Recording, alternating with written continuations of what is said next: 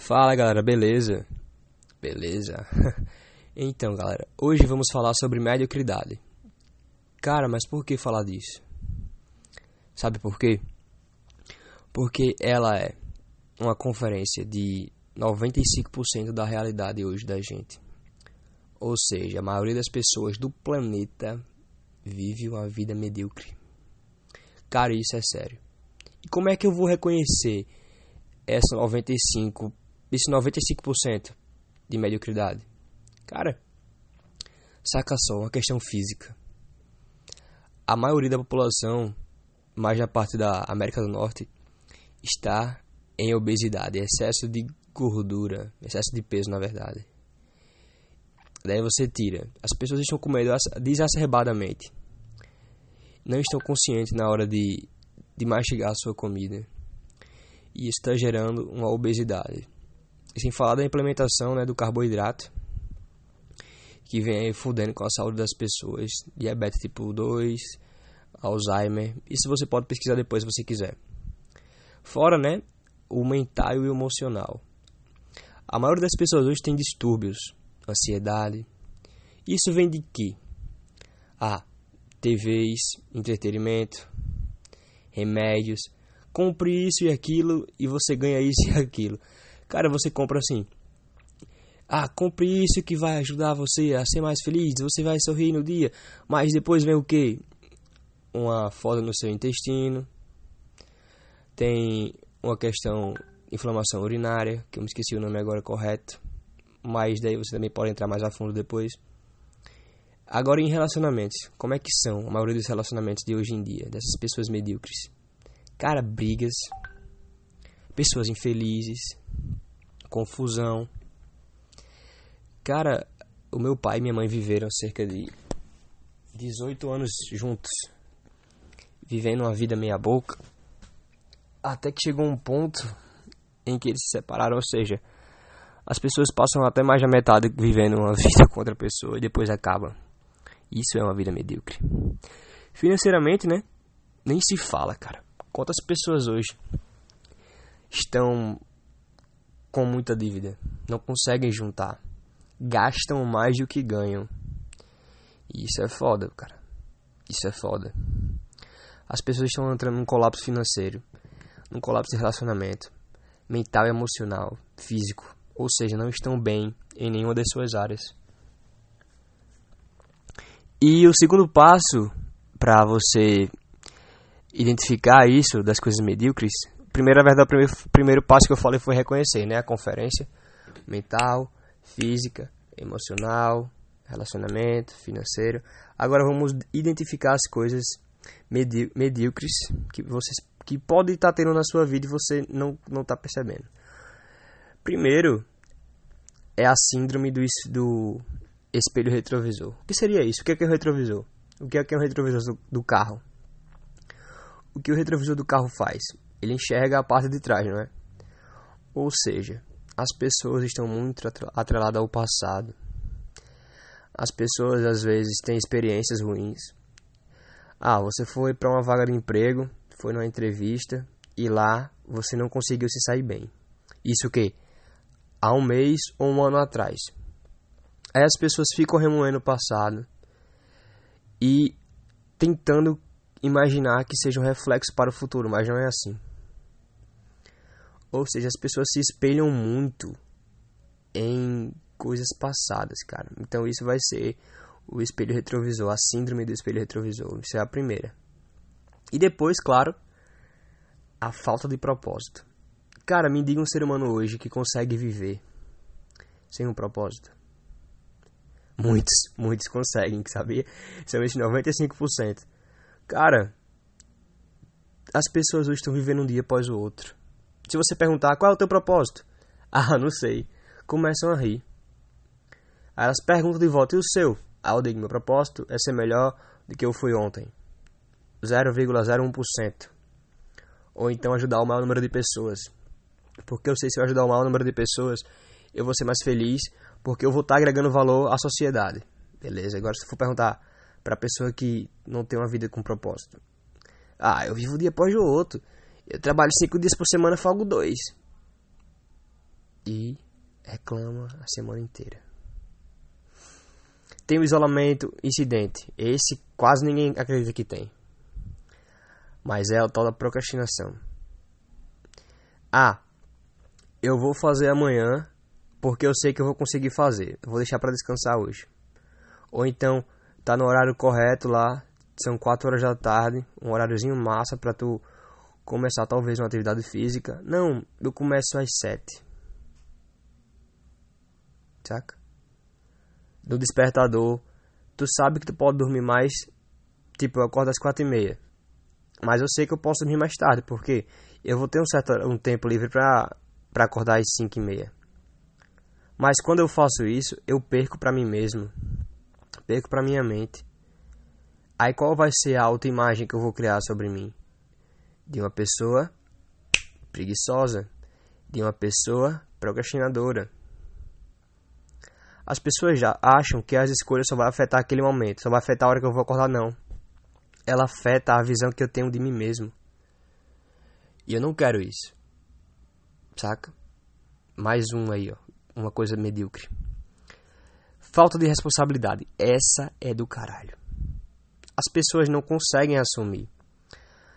Primeiro vem a infância, depois vem a pré-adolescência, adolescência, aí vem a fase adulta. A gente não consegue assumir responsabilidade em nada cerca de, de 18 para 20 anos começa um conflito mental, porque meio que a gente não quer mudar. Saca? A gente não quer assumir responsabilidade em nada, pelo medo de sair da zona de conforto. Por quê? Porque quando a gente assume algo, aquilo vai ter que pertencer a gente. Saca? A gente vai ter que assumir. Mas a maioria não quer assumir. E isso é uma falta de responsabilidade. Falta de responsabilidade em que, por exemplo? Ah, eu tenho que hoje fazer tal meta para tal empresa. Mas eu não quero fazer porque vai tomar um pouco do meu tempo e eu também acho difícil e eu não quero fazer, talvez eu não consiga. Gera também uma falta de aceitação e responsabilidade. As pessoas não, tem, não querem sair da zona de conforto, então elas não querem mudar. E o primeiro passo para a mudança é você aceitar e depois ser responsável para essa mudança. Eu recomendo, nesse caso, responsabilidade, quando você quiser instituir alguma meta, você começa pouco. Você tem um parceiro. Onde é que pode ajudar um parceiro nessas horas? Para ir para academia. Tipo, eu vou para academia cedo. Mas eu já tenho um hábito no meu caso. Mas quando eu não tinha, eu procurava ir com um amigo. Porque eu sei que eu ia estar tá dependendo. Ele ia estar tá dependendo de mim para ir pra academia e eu ia estar tá dependendo dele para ir pra academia. Ou seja, eu tinha que assumir a responsabilidade disso. Então a gente acaba cumprindo 30 dias com mais frequência com um parceiro de responsabilidade. Seja para qualquer atividade. Tente fazer um amigo. Não é bom ter mais que 5. Saca? Entre 5 e 2. Para você ver como é que vai melhorar as coisas. Outra é a influência medíocre. Cara, isso é muito importante. Nós somos cercados hoje de amigos, estamos em espaços negativos. Muda isso, cara. Você é a média das cinco pessoas com quem mais convive. Isso é de fato testado e pesquisado. Se um grupo de executivos que ganha cerca de um milhão a dois e você é o cara que ganha 100, é questão de tempo para você ser influenciado por esses caras de alta qualidade, de um valor extraordinário, para que você também comece a ganhar no mesmo patamar, porque você vai ver a técnica que eles usam, vai ter conselhos e vai ter uma autoimagem do que você quer se tornar. Então é muito importante você estar cercado de pessoas que querem o mesmo papel que você. Existem grupos no WhatsApp, Facebook. Você pode estar procurando esses amigos. E um dos mais importantes que eu acho é a falta de desenvolvimento pessoal. A maioria das pessoas elas não procuram se melhorar, não procuram ser boas pessoas, não procuram ser bons parceiros, ter boa comunicação com seus amigos de trabalho. entre outras coisas. Se você pesquisar, cerca de 85% das demissões são por mau comportamentos. É, cara. Ao que, que eu digo isso? Por que desenvolvimento pessoal? Porque o sucesso é algo atraído pela pessoa que nos tornamos.